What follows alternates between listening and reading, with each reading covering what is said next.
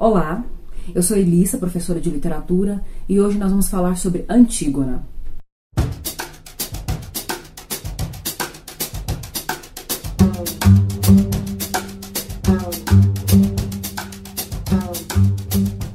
Bem, gente, hoje eu vou falar sobre Antígona.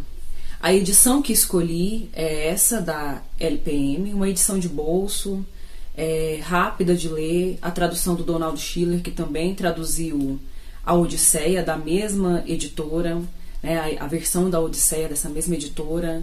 É uma boa tra tradução, é um estudioso do grego. Além de gostar muito de mitologia grega, né, a mitologia grega ainda está muito presente no cotidiano, é, tem nos interessado muito. A mitologia interessa para a literatura, ela interessa para a filosofia, para a política ela ainda trata de questões existenciais, né? Nós muitas vezes ainda nos, nos sentimos contemplados pelas discussões que as narrativas mitológicas, os personagens mitológicos propõem. Eu escolhi também essa peça pelo fato de que Antígona é uma heroína. É uma heroína que merece ser lembrada, não se trata de uma deusa, não se trata de uma musa, nem de uma ninfa, é uma personagem humana. É uma personagem mortal que numa sociedade em que mulheres não tinham voz, mulheres não tinham vez, é, a Antígona estabelece, é uma personagem que estabelece o seu lugar dentro da literatura como uma mulher que fala, que enfrenta, que luta e que tem boa argumentação. É, os motivos dela são, são válidos e a argumentação dela, né, a força feminina dela, merece ainda mais destaque, merece ainda mais atenção, é, pelo fato de que ela vai acabar enfrentando um tirano dentro dessa obra. Antígona é uma peça de Sófocles, faz parte da trilogia tebana, é a última da, da, das obras né, da, da trilogia tebana. Né? Vale a pena também saber quem foi Sófocles, quem é esse agente do discurso. Sófocles, da, dos três tragediógrafos gregos mais famosos, né, Ésquilo, Eurípides e Sófocles, além de poeta, de ator, né, de atuar no teatro, ele também tinha uma atuação política, ele tinha seu papel político. É, foi um poeta, foi um, um, um tragediógrafo bem recebido no seu tempo. E seu conhecimento, sua carreira, sua vida política acabou também favorecendo algumas reflexões políticas que Antígona propõe. Porque afinal de contas, a nossa heroína vai bater de frente com um rei, com o líder político que age com tirania, que age de maneira criminosa, que age de maneira despótica.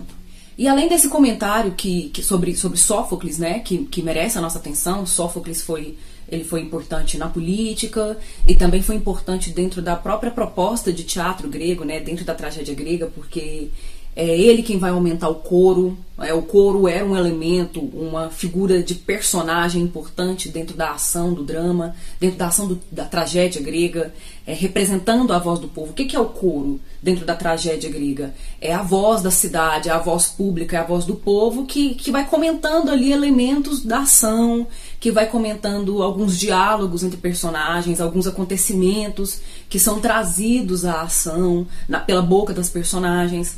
É, então ele vai aumentar esse número de 12 para 15. Ele vai também dar um papel importante para a figura do ator, né? Porque quando o teatro grego começa, ele conta com apenas um ator. E o, o, é, o Sófocles é, o, é o, o, o, poeta, é o tragediógrafo que vai colocar esse número de atores para três. Né? Depois do número de atores ser, ser aumentado para dois, aí ele vai aumentar para três. Ésquilo, inclusive, também vai usar essa, essa numeração de atores e de coro para suas peças, sobretudo para Orestia, que é uma outra peça que falarei dela talvez num outro momento. Além dessa importância, né, que merece destaque do Sófocles, né, na sua atuação política, ele também então merece destaque na estrutura do drama, né, na estrutura eu não vou falar ainda a palavra drama, né, mas na estrutura da tragédia, da tragédia grega, o que vai apontar futuramente para o drama. Vale mencionar também que Antígona trata-se de uma tragédia grega, né? É, é, é uma peça que vai ter essa estrutura, é, a estrutura dramática, a estrutura do teatro, em que as personagens entram em cena, em que as personagens falam, em que as personagens atuam, né? não há um, um poeta, um narrador falando por elas mesmas. E com isso, né, com essa definição, eu faço uma referência a Aristóteles na poética, o filósofo grego que vai se ocupar grandemente dentro dessa obra em falar do, do gênero tragédia grega. Ele fala um pouco da comédia, ele, muito pouco, né? Só pincela, só em sentido de comparação para mostrar a superioridade da tragédia. Fala também um pouco da epopeia para comparar a superioridade da epopeia com a superioridade da tragédia, mas ele acaba se ocupando mais da tragédia. Então é esse gênero literário, né, com essa estrutura. É um texto que é um tipo de texto que muitas pessoas muitas vezes é, preferem ver no teatro, ver a encenação, a construção mesmo, a montagem da, da, da cena do que de fato ler, mas trata-se também de um tipo de texto literário, né? e tem essa estrutura peculiar porque ela aponta para a possibilidade depois de fazer um roteiro e encenar. Afinal de contas, os gregos encenavam suas tragédias. Para entender Antígona, vale fazer um, um, um retorno, né? fazer uma volta dos acontecimentos que levam, que culminam aqui nessa ação, que culminam aqui na presença da personagem atuando de maneira tão heróica. É, Antígona, ela é dos quatro filhos de Édipo, é, ela é uma das quatro dos quatro filhos de Édipo. Édipo, que vocês já devem ter ouvido falar, né, é uma das peças gregas mais conhecidas.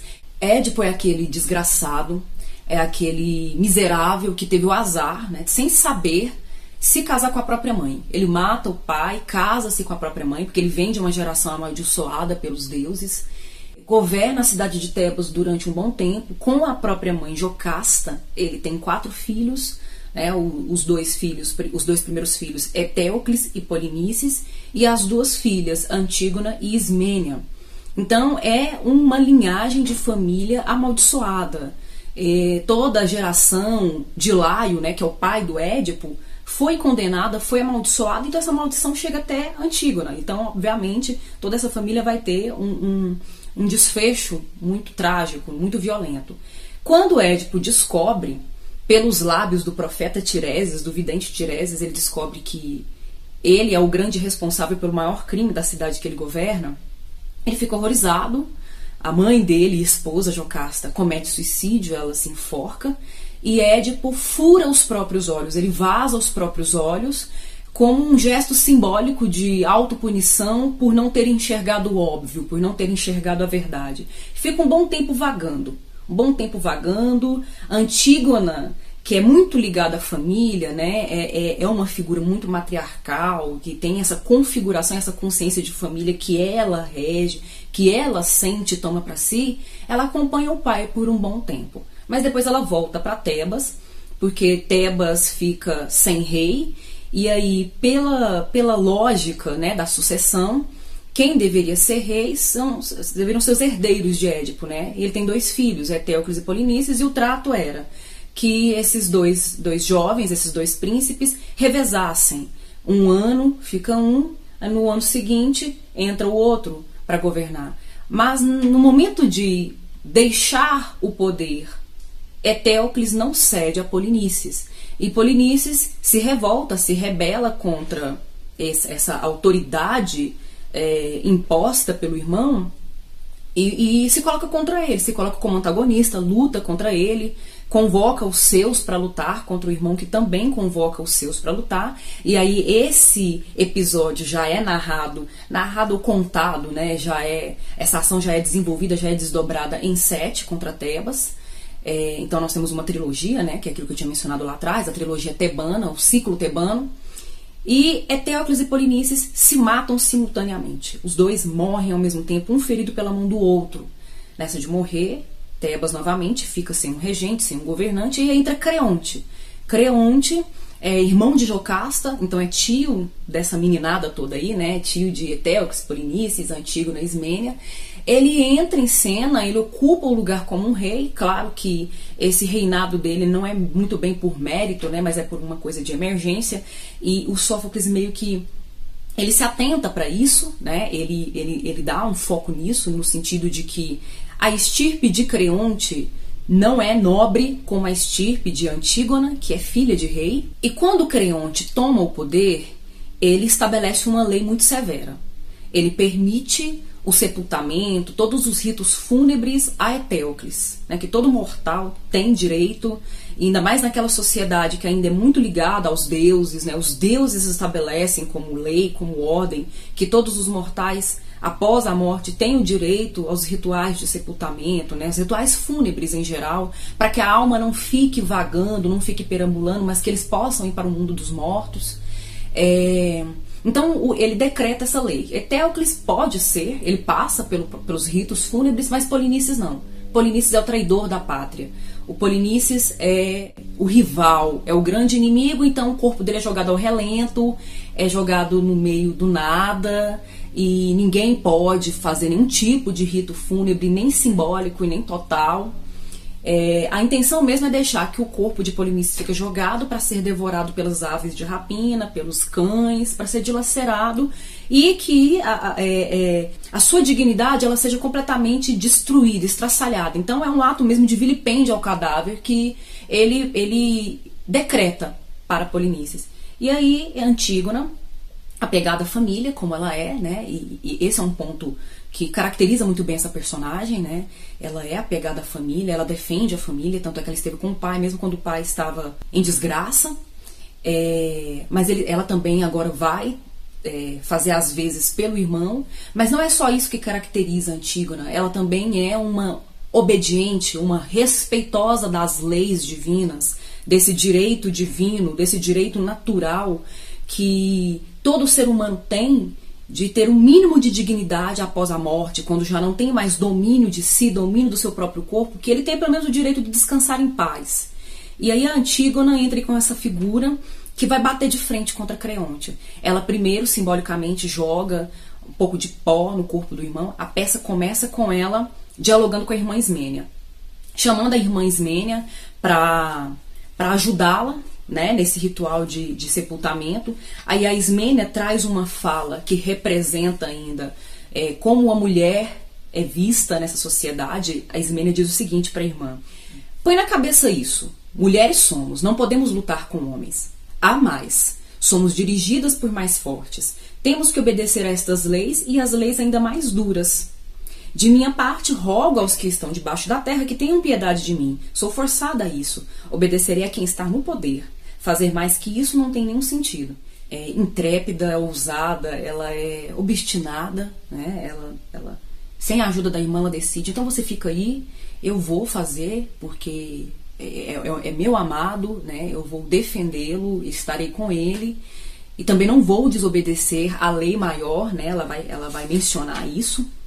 Ela vai mencionar a quem ela deve agradar. Ela responde para a irmã: Amada, repousarei com ele com meu amado, criminosamente pura, né? Criminosamente no sentido de estar tá desobedecendo às leis. Para o Estado, ela era uma criminosa, mas para ela, para as convicções dela e para a lei divina, ela é pura. Por mais tempo deveria agradar os lá de baixo que os cá de cima. Está falando dos, do, das divindades, né? De Perséfone e de Hades que habitam o mundo dos mortos, são os deuses do mundo dos mortos. Lá repousarei para sempre. Tu, se te parece, descura o que honram os deuses. É, então ela fica firme no seu propósito, a peça começa já aí, né? Começa nesse diálogo, ela querendo desobedecer, se propondo e chamando a irmã para para desobedecer. Ela vai sozinha, ela simbolicamente pega um pouco de, de pó, joga sobre o corpo do irmão, porque ela não pode carregá-lo para fazer todo o ritual completo. E aí um guarda que estava incumbido de vigiar o corpo, né, de guardar o corpo naquele estado indigno, vê a cena e vai levar a informação, levar a mensagem de desobediência ao Creonte, que fica furioso. Ah, é, temporariamente ele é meio que perdoado, mas ele é posto sob suspeita também. E aí o grande alívio desse sentinela, desse guarda, é quando ele flagra, depois de tirar né, todo esse gesto simbólico do corpo de Polinices, ele flagra Antígona insistindo novamente em fazer esse rito simbólico. Ele a flagra jogando de novo pó sobre o corpo do irmão e a leva até o rei. A desobediência a essa lei estabelecida por Creonte, ela deveria ser punida com pena de morte. Então, quem desobedecesse às leis dele seria punido com morte, é o traidor, é o inimigo do Estado. E ela é condenada à morte. Ela é condenada a ser enterrada viva, emparedada viva, vai depender da tradução, da versão. Mas basicamente é isso: é ser privada né, do ambiente aberto, é ser colocada num claustro, é ser enclausurada Emon, que é o noivo de Antígona, né, filho de Creonte, até então não tinha aparecido. Aí ele aparece agora para tentar dialogar com o pai. Então, assim, gente, não é por falta de aviso que o Creonte comete um erro grave. Ele foi avisado. o corifeu, que representa a voz do povo, sempre tenta ponderar o tempo todo, né? A própria cidade, a própria voz pública olha para o Creonte com, com certo receio, porque ele está sendo extremista. É, a, a, ação de Antígona é uma ação que merece ponderação, que merece ser, ser relevada. É, o Corifeu chama a atenção dele, ele não dá ouvidos. Depois Emon, o filho de Creonte, noivo de Antígona, vai tentar argumentar com o pai é, tentar dissuadi-lo dessa decisão, desse decreto tão duro, né, de, de condenar à morte uma pessoa que está entrando para a família. É, Emon não aparece aí com pinceladas amorosas e eróticas. Ele, ele aparece aí como uma espécie mesmo de, de chamar a atenção para um equilíbrio, para uma razão, para uma sensatez. Né? O Sófocles ele acaba se se isentando de mostrar essa subjetividade amorosa. Tanto é que o Emon noivo só entra em cena para reforçar a chamada de atenção de Creonte, essa necessidade dele de sair desse extremismo. Mas ainda assim não ouve o filho. E aí o filho deixa subentendido ali algumas ameaças, né, de que é, matando a noiva dele estaria matando a ele mesmo, ele não poderia pactuar com isso. Finalmente vem a figura do, do, profeta, do vidente Tiresias de novo, né? Ele já tinha aparecido lá para Édipo. Édipo ficou a princípio muito altivo, não ouviu, até que quando cai em si é violenta e dolorosa. E esse é um dos princípios do trágico, né? Na, na, na mitologia grega, no mundo grego. É provocar mesmo esse espanto, é, é provocar esse sentimento de horror, né? Que, que o Aristóteles lá na poética vai chamar de catarse. É, é construir personagens com os quais simpatizaremos e depois colocar esses personagens em situações catastróficas, miseráveis, desgracentas, para a gente se compadecer deles, né? Para nós nos colocarmos no lugar deles e sentir ao mesmo tempo um alívio, mas também esse essa dor empática.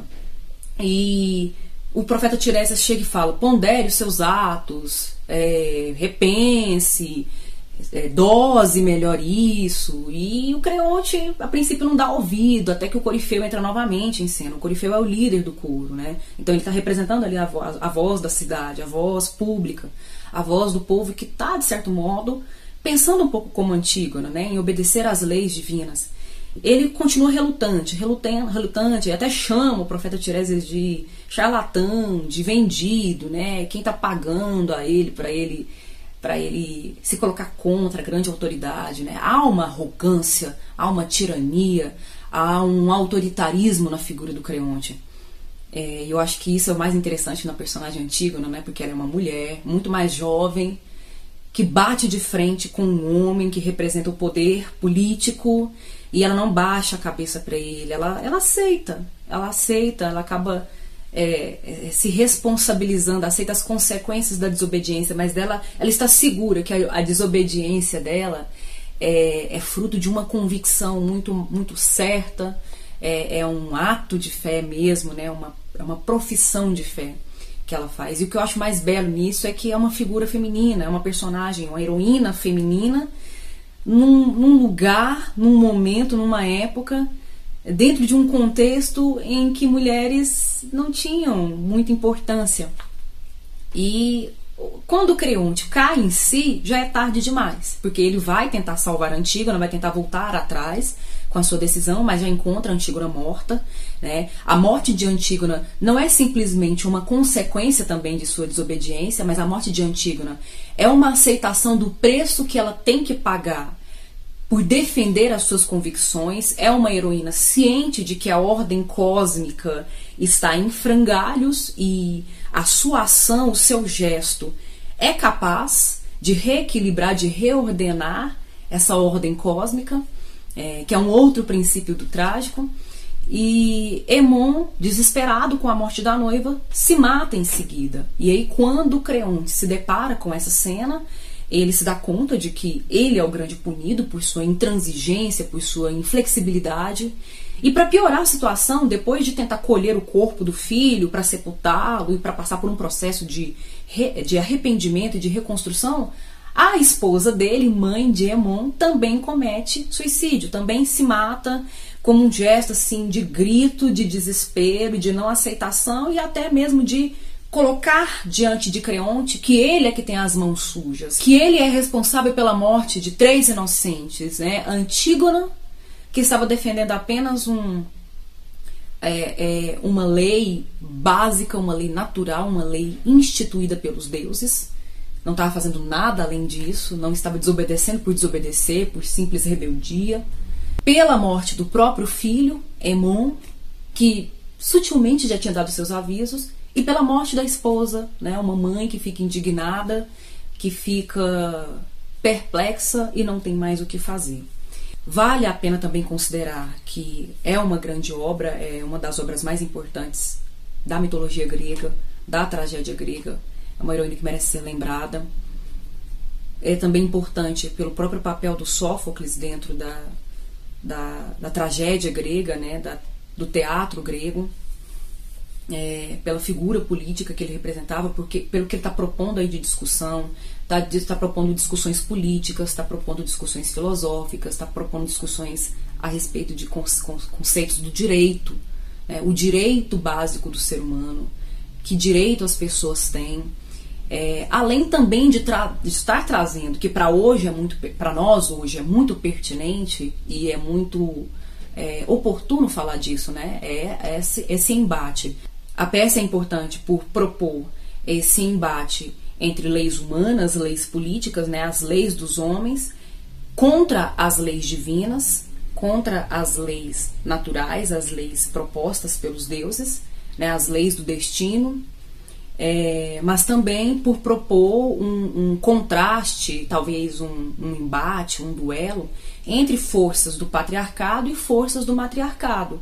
As forças do patriarcado ali, que deixam o poder subir a cabeça, que acabam resvalando por uma espécie de tirania, de autoritarismo, e a, e a, a força do matriarcado, que, que vai representar saberes tradicionais, que vai trazer saberes tradicionais, vai impor esses saberes tradicionais, é, vai impor não só aquilo que é muito lógico, que é racional e sensato, mas aquilo também que está ligado ao intuitivo, que está ligado ao sensível, à sensibilidade, é, ligado a uma configuração de família que ela toma para si. Então há uma luta aí, né? É, é, é, é um, um, um duelo né? É um processo de luta que acontece muito por meio da palavra, pela argumentação, é, que, mas que vale a pena ser olhado por essas várias por esses vários prismas né, que, que ele propõe. Então, é uma peça antiquíssima, né, de 442, que, mesmo ali publicada num tempo tão, tão distante de nós, merece reflexões até os dias atuais.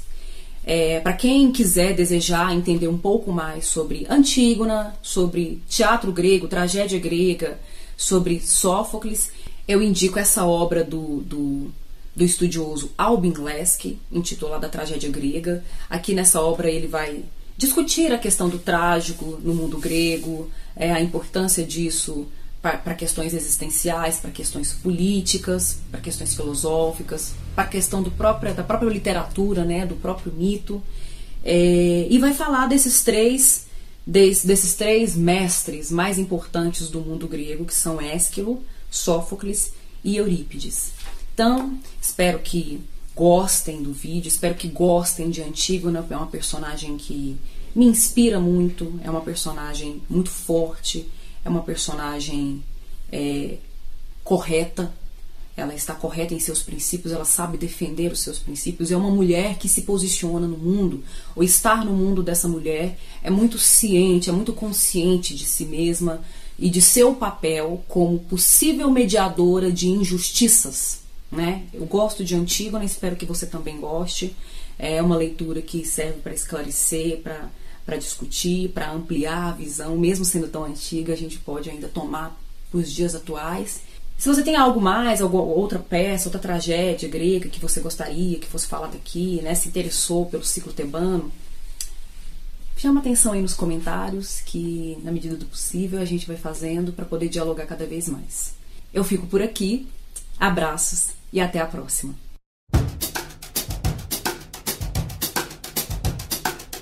Música